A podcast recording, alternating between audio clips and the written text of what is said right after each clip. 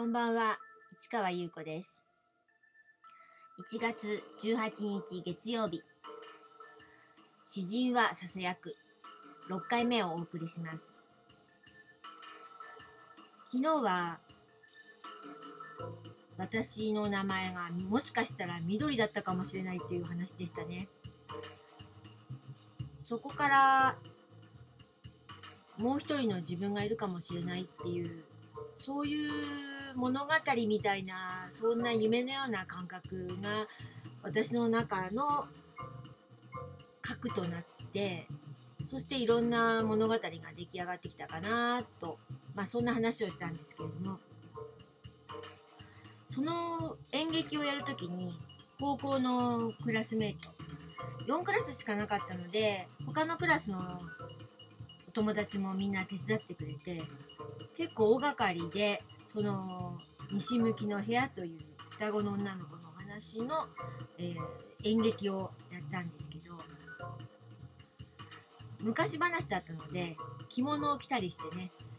先生も着付けを手伝ってくれたりとか結構いろんな、うん、人たちが手助けしてくれましたね。あの障子とかも持ち込んだりとかしたのでトラックで運んでくれたりとかそういうお兄ちゃんとかいたり。友達のお父さんも大工さんであちょうど解体した家のものがあるからとか言って畳持ってきてくれたりとか。あ本当にみんななんかすごく協力的でわずか2回2日間にわたって文化祭でやったんですけど何の記録もないんで頭の中だけで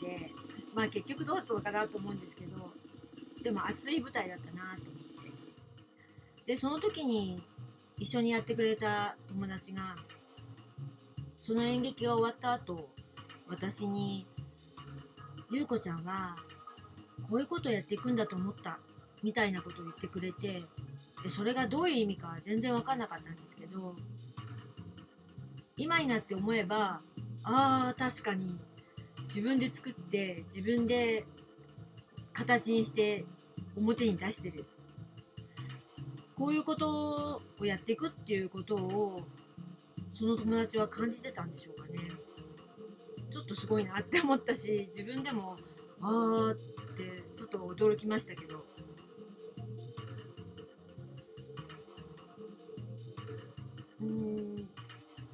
子供の時11歳ぐらいですかね。その時にずっと一人で生きていくためにはどうしたらいいかってなぜか考えたことがあって好きなことをやっていく。そうすれば一人で生きてもいけるってなぜか思いましてじゃあその好きなことって何だろうって真剣に考えまして一つは書くこと。当時は物語というか童話を書きたかったので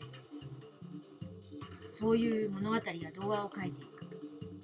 それからもう一つ演劇をやってみたいと思ってたのでどんな形でもいいから演ずることをやっていきたい。ってそう思いましてね。まあ結局のところここまで来ると去年も自作自演で3人で演劇やったりして。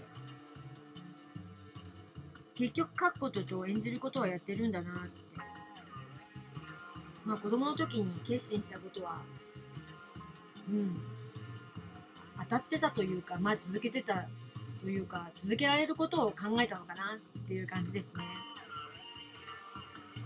去年の11月に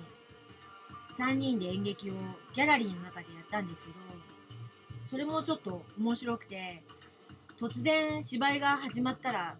こんな展示をしてるギャラリーの中でいきなり芝居が始まったらどんな感じになるんだろうみたいなところからできた作品です。見てくれた方はとても驚いて楽しんでくれて結構衝撃的だったのかな。うん、良かったなと思います。またやってねとかいう声もすごくいっぱいいただけたので今年も何かやります。